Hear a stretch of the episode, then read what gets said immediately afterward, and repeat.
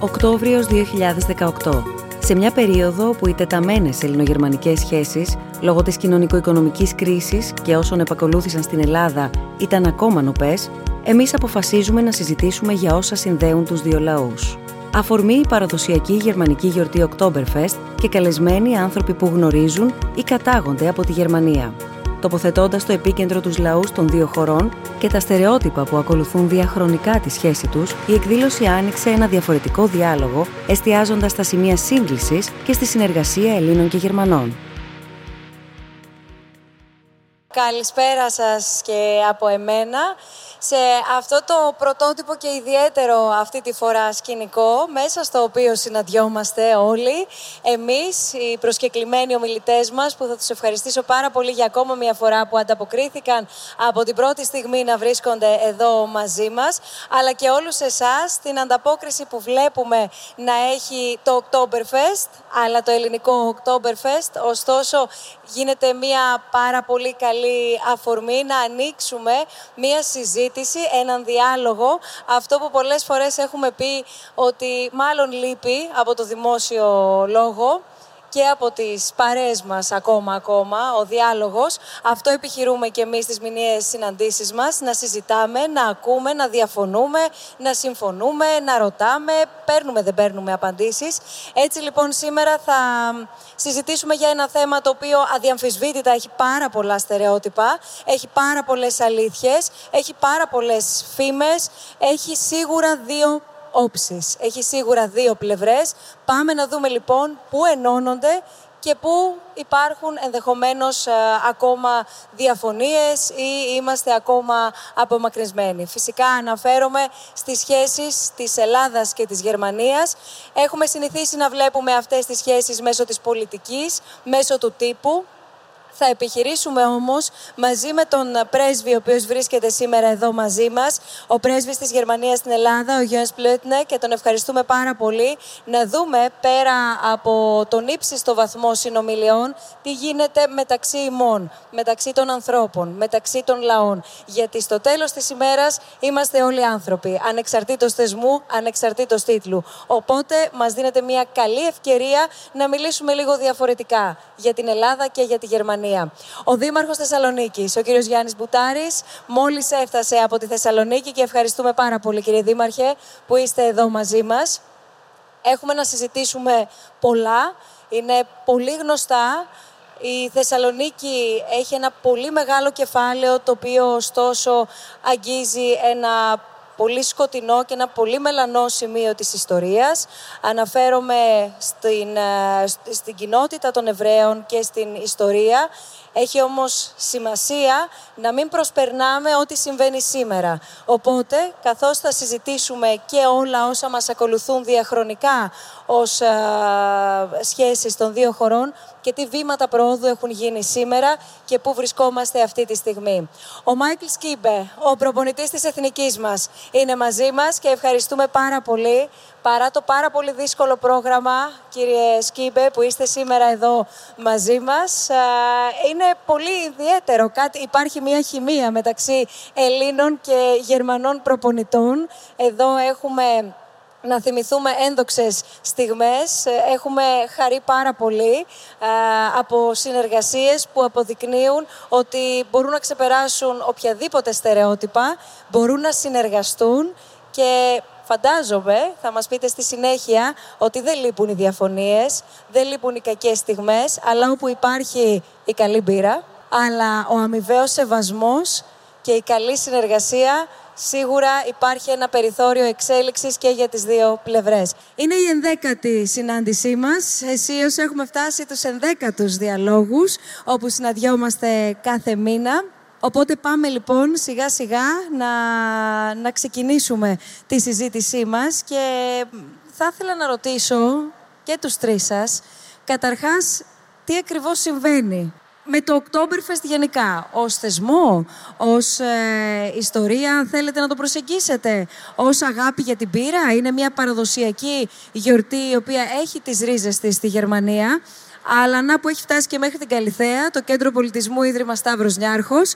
Έχουμε τις μπύρες εδώ μπροστά μας και είναι μια εκδήλωση η οποία παγκοσμίως διοργανώνεται. Κύριε Πρέσβη. Kalispera, κυρίες και κύριοι, φίλες και φίλοι, guten Abend. Diejenigen von Ihnen, die, glaube ich, ziemlich zahlreich sind hier heute Abend, die Deutsch sprechen. And now I will switch to English because that's maybe a common denominator.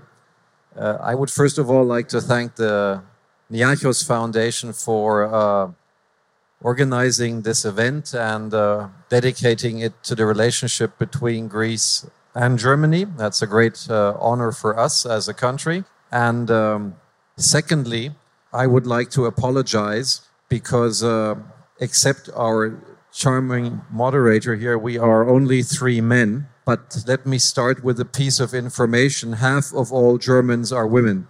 This having been said, apology, information, and the third thing I would like to say is um, a confession. I come from Hamburg, and Hamburg is uh, probably as far as you can be away from Munich. So, to be very honest, I have never been to a Oktoberfest in Munich. But the good news is our friend, the mayor of Thessaloniki, has been there twice.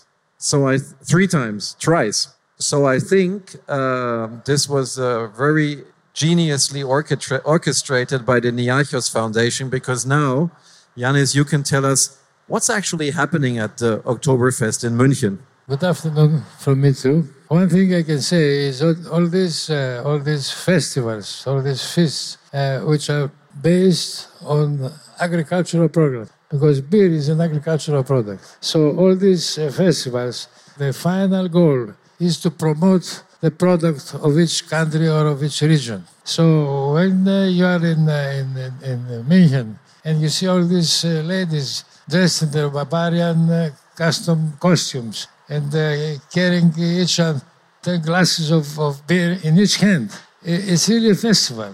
Thousands of people gather each day. Most of them get drunk, which is not a sin anyway. But the thing is that uh, αχ, έπρεπε να μιλήσω ελληνικά γιατί μιλάω αγγλικά. Και εγώ που ευγένεια περιμένω, αλλιώς ετοιμαζόμουν στα αγγλικά να το θέσω. Το θέμα είναι το ότι είναι ένα φεστιβάλ το οποίο ξεκίνησε τότε το 1880, ξέρω εγώ πότε ξεκίνησε, και το οποίο ουσιαστικά προμοτάρει όχι μόνο το Μόναχο αλλά και όλη τη Γερμανία. Προμοτάρει έναν γερμανικό τρόπο ζωής, ο οποίος είναι σε πάρα πολλά σημεία μπορεί να έχουμε διαφωνίες. Αλλά τέτοιου τύπου φεστιβάλ και τέτοια αιμονή στην παράδοση είναι πάρα πολύ σημαντικά. No, for me it is the same uh, like for uh, Ambassador. I I'm coming from the western part of Germany, from Düsseldorf, and uh, I've never been there before. Yeah, so this is the first Oktoberfest for me right now here.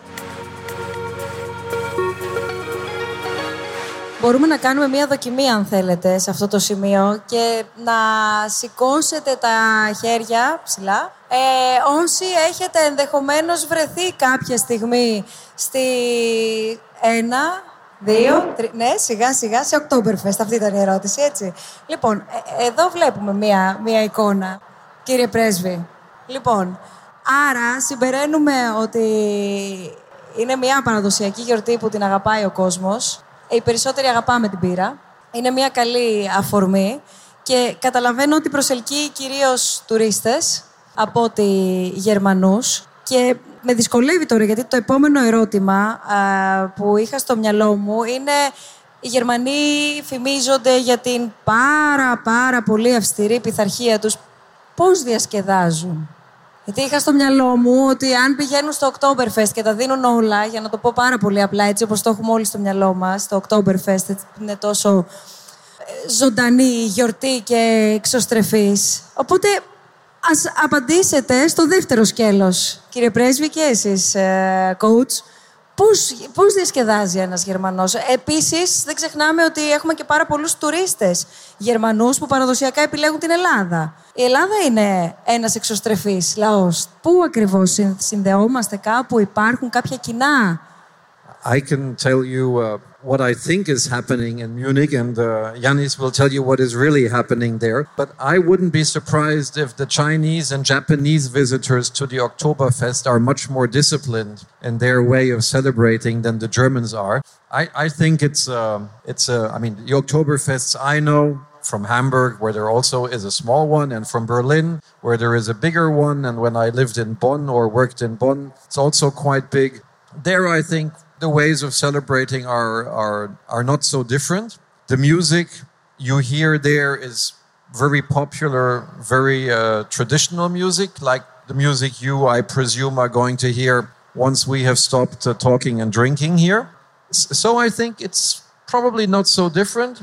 And I think um, our Greek friends who have been there, if they compare it to uh, a town celebration or a big wedding or something like that, a festive occasion here in Greece, probably they felt quite at home, just uh, happy people celebrating. μέσα σε αυτό το γιορτινό κλίμα, το οποίο έχει την παράδοσή του, υπήρξε ε, ιστορικά η στιγμή που ξεκίνησε και συνεχίζει με τον τρόπο που συνεχίζει να υπάρχει τόσο στη Γερμανία όσο όμως όπως συζητάμε και σε άλλες χώρες. Παρ' όλα αυτά, κύριε Πρέσβη, οι σχέσεις των δύο χωρών δεν ήταν πάντα μια γιορτή. Είναι πάρα πολύ δύσκολο, εκτιμώ, και ακατόρθωτο μέσα σε ελάχιστο χρόνο να μπορέσει κανείς να αναλύσει ιστορικά και διαχρονικά πόσες φορές έχουν βρεθεί δίπλα ή απέναντι οι δύο χώρες της Γερμανίας και της Ελλάδας, της Ελλάδας και της Γερμανίας. Εγώ θέλω το πρώτο ερώτημα που θα σας απευθύνω να είναι το εξής. Ως άνθρωπος, όταν ήρθε η ώρα να αναλάβετε το πόστο του πρέσβη εδώ στην Ελλάδα. Αν θυμάστε και αν επιθυμείτε να μοιραστείτε μαζί μας το συνέστημα που νιώσατε. Αν ήταν, θέλω να πω, ένα συνέστημα χαράς ή απογοήτευσης ή αν ήταν ένα αίσθημα συγκρατημένο, δεν ξέρω.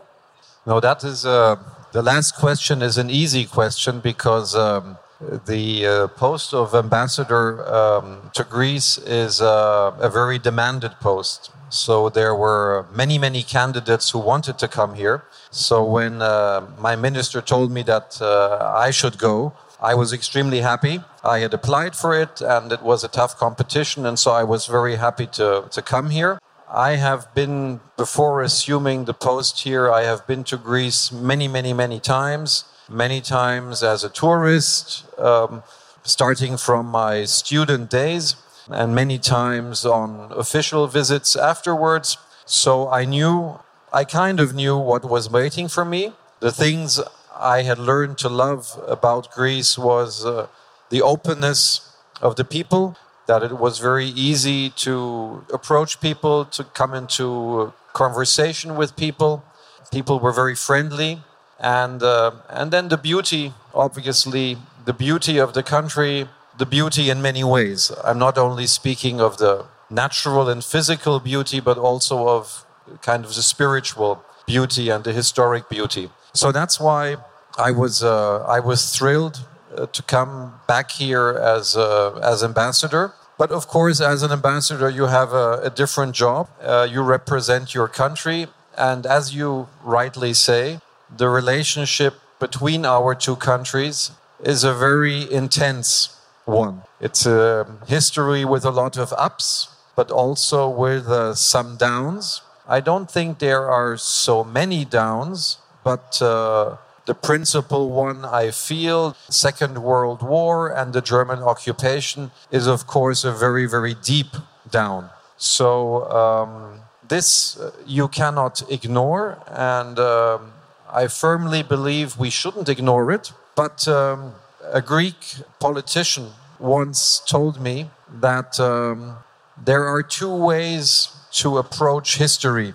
You can consider history as a prison, and then if we look around our beautiful continent of Europe, I think there are a lot of historic prisons all over Europe. And if we all go into our prison, stop talking to each other, I think then definitely we can say good, goodbye to the idea of Europe. So history can be a prison or it can be a school. That means that you learn about history, so not kind of saying we don't want to hear about this anymore. No, that would be wrong. You learn about history, but then you learn from history in order to project yourself into the future. Ξαναπεράσαμε μία περίοδο που πέρασαν όπως περιέγραψε και εκείνος όχι τα apps τους, αλλά την κάτω τους περίοδο, τα 10 χρόνια οικονομικής κρίσης, επανέφεραν, αν θέλετε, και βέβαια σε αυτό έχει συμβάλει και έχει συντελέσει πάρα πολύ τόσο ο πολιτικός λόγος όσο και ο μηντιακός λόγος, το μηντιακό αποτύπωμα, το αποτύπωμα δηλαδή του τύπου έκατέρωθεν και από τις δύο πλευρές, του ενός προς του άλλου. Όμως τελικά είναι ευκρινές εάν η πλειοψηφία τουλάχιστον από τη δική μας πλευρά έχει διαλέξει, ε, ήταν ωραία αυτή η παρομοίωση, να δει την ιστορία με διάθεση εγκλωβισμού και δεν αλλάζω μένω σε αυτό ή προχωρώ και υπάρχει, αν υπάρχει βέβαια, κάποιο πεδίο συνεννόησης, άρα και εξέλιξης των δύο πλευρών. Το ρωτώ γιατί το γνωρίζετε ακόμα καλύτερα, ξαναλέω, για τους λόγους και την ιδιαιτερότητα που έχει λόγω της ιστορίας της και του παρόντος της η πόλη της Θεσσαλονίκης και το Μουσείο του Ολοκαυτώματος που βρίσκεται στα Σκαριά. Να αρχίσω από το τέλος μάλλον. Η ιστορία, ανάλογα πώς τη βλέπει κάθε λαός, μπορεί πράγματι να είναι πολύ μεγάλη παγίδα για τον τρόπο που μπορεί να μιλάει με τον γείτονά του, με τον όποιον γείτονά του. Αυτό είναι το ένα. Το δεύτερο είναι ότι η, η, η ιστορία πραγματικά μπορεί να μας δώσει πάρα πολλά μαθήματα ώστε να αποφύγουμε λάθη του παρελθόντος. Αυτό όμως εξαρτάται από τους πολιτικούς και τι περνάνε στον κόσμο. Εάν περνάνε ότι αυτός είναι αιώνιος εχθρός, εάν περνάει δηλαδή στην Ελλάδα ότι αυτοί που μιλάνε με τους Γερμανούς είναι Γερμανοτσολιάδες, αυτό χάσαμε. Και χάσαμε και εμείς και χάσαν και αυτοί που κοροδεύουν. All the people in, in Greece I've met, and I've met a lot of people, they're very open minded. They're nice, friendly, they are interested, they, they, they all are talking Greece. It's also very important for a foreigner like me. But on the other hand, I think the Germans are doing the same. Yeah? So all the people who are coming to Germany, of course, they can feel like at home because also the Germans are very friendly and they are very open minded. And because of this, even uh, I'm a little bit older than our ambassador, but for, let's say, the Second World War, my father was the last uh, days of the war. He was uh, he has to go to, to, to the army, and he uh, was for 14 days in, in the Netherlands until the, the English uh, army came across and so he has to go for nearly one year. He he went to uh, to Great Britain and uh, near London. He was uh, he has to stay there. He came back one year later, and the things he told me later on was this one was one of the best years in my life. The people in England directly after the Second World War and, and Germany lost this war, and it was a good idea to do this. It was so nice for him being in England because the people of England, they were so friendly with him. He said, I got much more food there than in Germany before. So I think we have nearly all the people in the world, they are nearly the same. We all like to be friendly. So, and we would like to have friendly people as well near us. For, for the footballers, sorry, sorry about this for, for my players, I would like to say, first of all, another thing as well. So, Oktoberfest, and uh, some of uh, the people out of the audience, they, they went to the Oktoberfest. A few years ago, let's say nearly 10 years ago, I was a coach in Germany for Eintracht Frankfurt. And one of my players, Yannis Amanatidis, a former also Greek national team player, but he was uh, I, I don't know if he was born in, in Germany, but he was grown up in Germany. So he, he opened a Greek restaurant. The name was the Greek, Der Grieche. And very special in this restaurant was, or is right now, 11 o'clock, no more food. They will clean the tables, and so on. All, all, the, all the people going to this restaurant, eating there, they are dancing on the tables. Even, even the people who are working there, they are singing and they are dancing. And it is so nice. It was the first time I, I have seen this 10 years ago. And these are the same things some of my players are telling me, especially the players who are playing abroad, out of Greece. They said to me, Coach, the thing I really miss in Italy or in Germany or in, in Portugal, wherever they are playing, going out with friends, eating and then dancing. Έχετε μετανιώσει ποτέ, έστω και μία στιγμή, που ήρθατε στην Ελλάδα; Προσωπικά, όπως ρώτησα τον πρέσβη πώς ένιωσε όταν του ανατέθη το, το πόστο εδώ στην ε, γερμανική πρεσβεία στην Ελλάδα; Εσείς, ε, coach, έχετε μετανιώσει; Έχετε πει αυτό που θα έλεγε αυθόρμητα ένας άνθρωπος ότι καλά λένε για τους Έλληνες να επιβεβαιώνεται ή καλά λένε θα μπορούσε να πει ένας Έλληνας για τους Γερμανούς να επιβεβαιώνεται. Of course not. I'm uh, still happy to be here, to be the coach of our team, and I'm still proud having this job and doing this for, for the Greeks and, and for, for my players as well. So there's uh, not one moment that I'm not happy to stay. Even uh, right now, it is not so easy yeah, because uh, we lost the last match as well, and so we are maybe we are losing this uh, Nations League first place because the Finnish team is uh, doing better than our team right now. But this it is. This, but on the other hand, this is just football. Yeah, we also we have to accept if somebody else is doing a little bit better, and even in the last match they they did better. In two weeks we have another, yeah, good chance to do better. We are playing in Waka against uh, Finland. And if we will beat them 2-0, we are still on the way. Ευχαριστώ πάρα πολύ. Εγώ είχα ένα κεντρικό σκεπτικό. Ότι δεν μπορείς να χτίσεις το μέλλον σου εάν δεν ξέρεις το παρελθόν σου. Αυτό είναι για μένα είναι βασική αρχή. Και ποιο είναι το παρελθόν της Θεσσαλονίκης; Εκτός αν εξαιρέσεις την περίοδο την ελληνική, συνέχεια έχουμε την ελληνιστική, έχουμε τη ρωμαϊκή, έχουμε τη βυζαντινή, κάθε περίοδος είναι 300, 400, 500 χρόνια. Και μετά τη Βυζαντινή περίοδο έχουμε την Οθωμανική περίοδο, δηλαδή από τις αρχές, από τα τέλη, ναι, τα μέσα του 15ου αιώνα, ε, η Θεσσαλονίκη ήταν υπό Οθωμανική κυριαρχία. Τότε συνέβη και κάτι το οποίο χαρακτήρισε τη Θεσσαλονίκη για πάντα.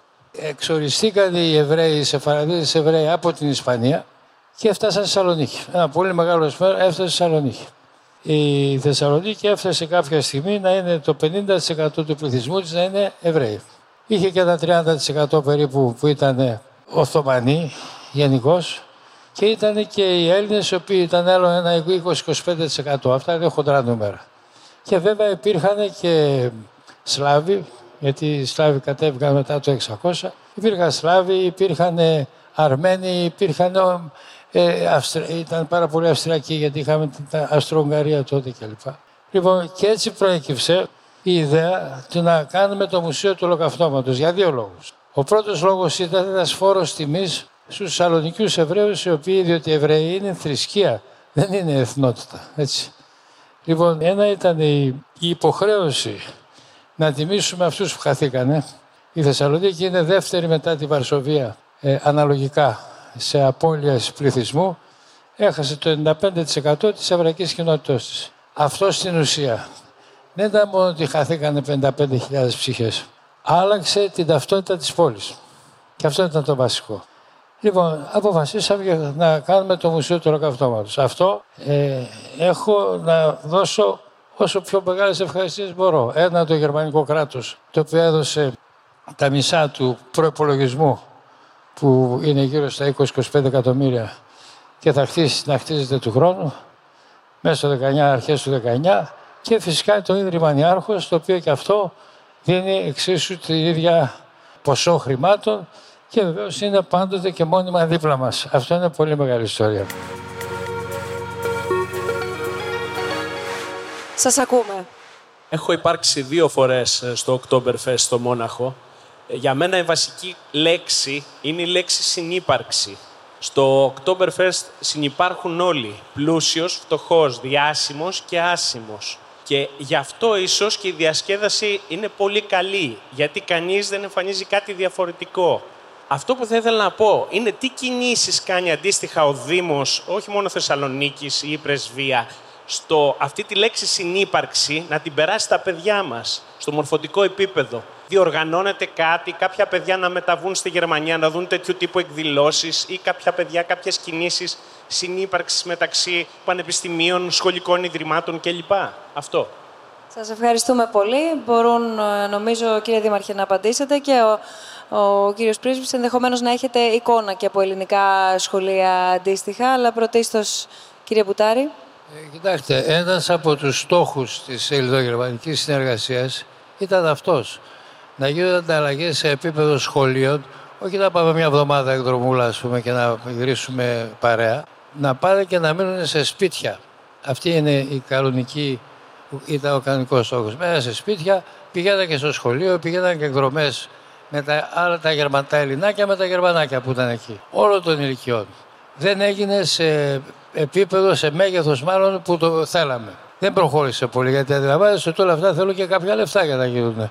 Και όπως πιθανόν να ξέρετε, η Ελλάδα είναι πατηρημένη χώρα. Λοιπόν, από την ώρα που δεν μπορούσαμε να το κάνουμε εύκολα, δεν είχαμε και κονδύλια από την Ελληνογερμανική και έτσι δεν πολύ περπάτησε. Έχουμε όμως συνεργασία και σε επίπεδο πανεπιστημίων. Κυρίως σε ερευνητικά, ερευνητικά προγράμματα υπάρχουν τέτοιες συνεργασίες. There is a student exchange. There should be more. And um, that's why I am very happy that uh, during the state visit of our president to Greece last week, we were able to conclude the negotiations on a Greek German youth office. Um, this is going to be an independent institution in which uh, Greek and Germans are equally represented, to which both governments will give funds. We will be giving 3 million euros a year, and Greek will also be contributing in this amount. And together we will organize youth exchange. Σας ακούμε. Είμαι ένα από τα παιδιά των Καλαβρίτων που διέφυγαν το εκτελεστικό απόσπασμα της Βέρμαχτ τη 13η Δεκεμβρίου 1943 που κατόπιν εντολής του διοικητού Καρλ Φον Λεσουίρ εδόθη η εντολή «Ισοπεδώστε τα Καλάβρητα». Έτσι εκάηκαν τα σπίτια όλα και εξετελέστησαν όλοι οι άνδρες από 13 έως 80 ετών. Τα δε γυναικόπαιδα εκλείστηκαν στο σχολείο, το οποίο σήμερα μετετράπει σε Δημοτικό Μουσείο Καλαβριτινού Ολοκαυτώματος και είναι το μοναδικό μη εβραϊκό μουσείο στην Ελλάδα. Τα γυναικόπαιδα ευτυχώς διεσώθησαν και δεν εκάηκαν όπως έγινε στη Γαλλία μέσα στην εκκλησία του Οραντούρ Σιριγκλέν.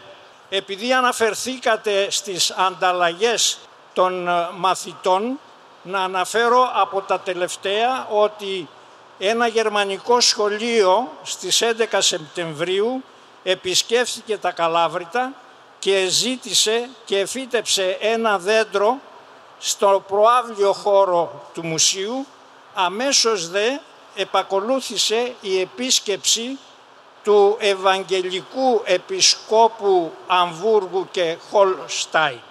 Αυτά ότι υπέστησαν τα Καλάβρητα ότι υπέστησαν, δεν μισούν, αλλά δεν ξεχνούν.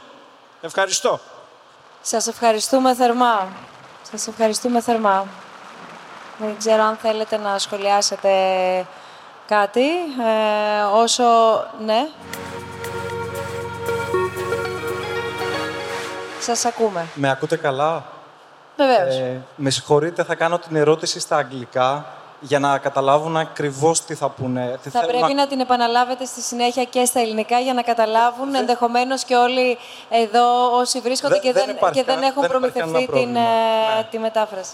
Excuse me, I'm going to make this question in English so that you can understand exactly what I'm saying and know that uh, the question is not lost, uh, not lost in translation. Actually, sometimes when I'm uh, with my German friends, I feel like they feel guilty of what happened uh, long ago. And I feel sometimes that this happened uh, on and these days actually, on days like that, that uh, someone is blaming the German for something. I believe that what happened uh, long ago was something that uh, could happen in any country. something that uh, we, do, we should not face it just like that it was, I don't know, something that it was specific in a country, but something that could happen anywhere in the world. And if someone disagrees with it, he can just uh, see the percentages of specific political parties around the globe. This is what I would like to say. And uh, I just have one question uh, because I didn't hear it. Uh, you're living in Greece, both you and Mikkel, uh, our national coach, and you. I mean, uh, you have this. I mean, we can say that uh, both states, the German state and the Greek state, are totally different from one another. Have you noticed any particular difference in the mentality of the men that could explain something, or I don't know, something like that, something like specific uh, personal traits that uh, could uh, make this difference? Thank you. Of, of course, there are, I think, many differences, but that's a good thing. I think it would be totally wrong in our European dream to think that everybody should become the same. I think we would lose a lot. So uh, I think we should celebrate the difference and celebrate our tolerance. Now, asking for a specific example, I can give you one. When, uh, when I first uh, came here a long time ago, and I sat in a taverna uh, with a few, it was in the afternoon, and there were some men sitting together, and uh, they were talking to each other. And, uh, and I, I was surprised and said, Why are they uh, fighting with each other? It's so pleasant and nice here, and the ouzo is cold, and the, the shade is great. Why are they fighting? They were speaking loud, and uh, and then I. Sometime later, I, I told this uh, to a Greek friend, and he said no, that they they were not fighting. They just felt very strongly about what they said, and in order to emphasize that, they spoke louder. But that wasn't an offense. So this is a, a, small example where cultures are different. If you would sit in a German uh, Kneipe and speak very loudly, people would think, rightly so, that you are angry. So these are small differences, small codes, but um, but I don't see that as something negative at all. Um, I think it's something we should should enjoy and uh, and appreciate that there are these different cultural strains. Ευχαριστούμε πάρα πολύ. Here is your beer. And here is your beer, coach, too. Ήρθε η ώρα επιτέλους να πούμε και εμείς, κύριε Δήμαρχε, ένα στην υγειά μας, δηλαδή, πραγματικά. Θέλω να σας ευχαριστήσω πάρα πολύ για τη συζήτηση που είχαμε. Φυσικά θέλουμε να ευχαριστήσουμε πάρα πολύ όλους εσάς. Σήμερα γίναμε μια τεράστια παρέα και ελπίζουμε να συνεχίσουμε.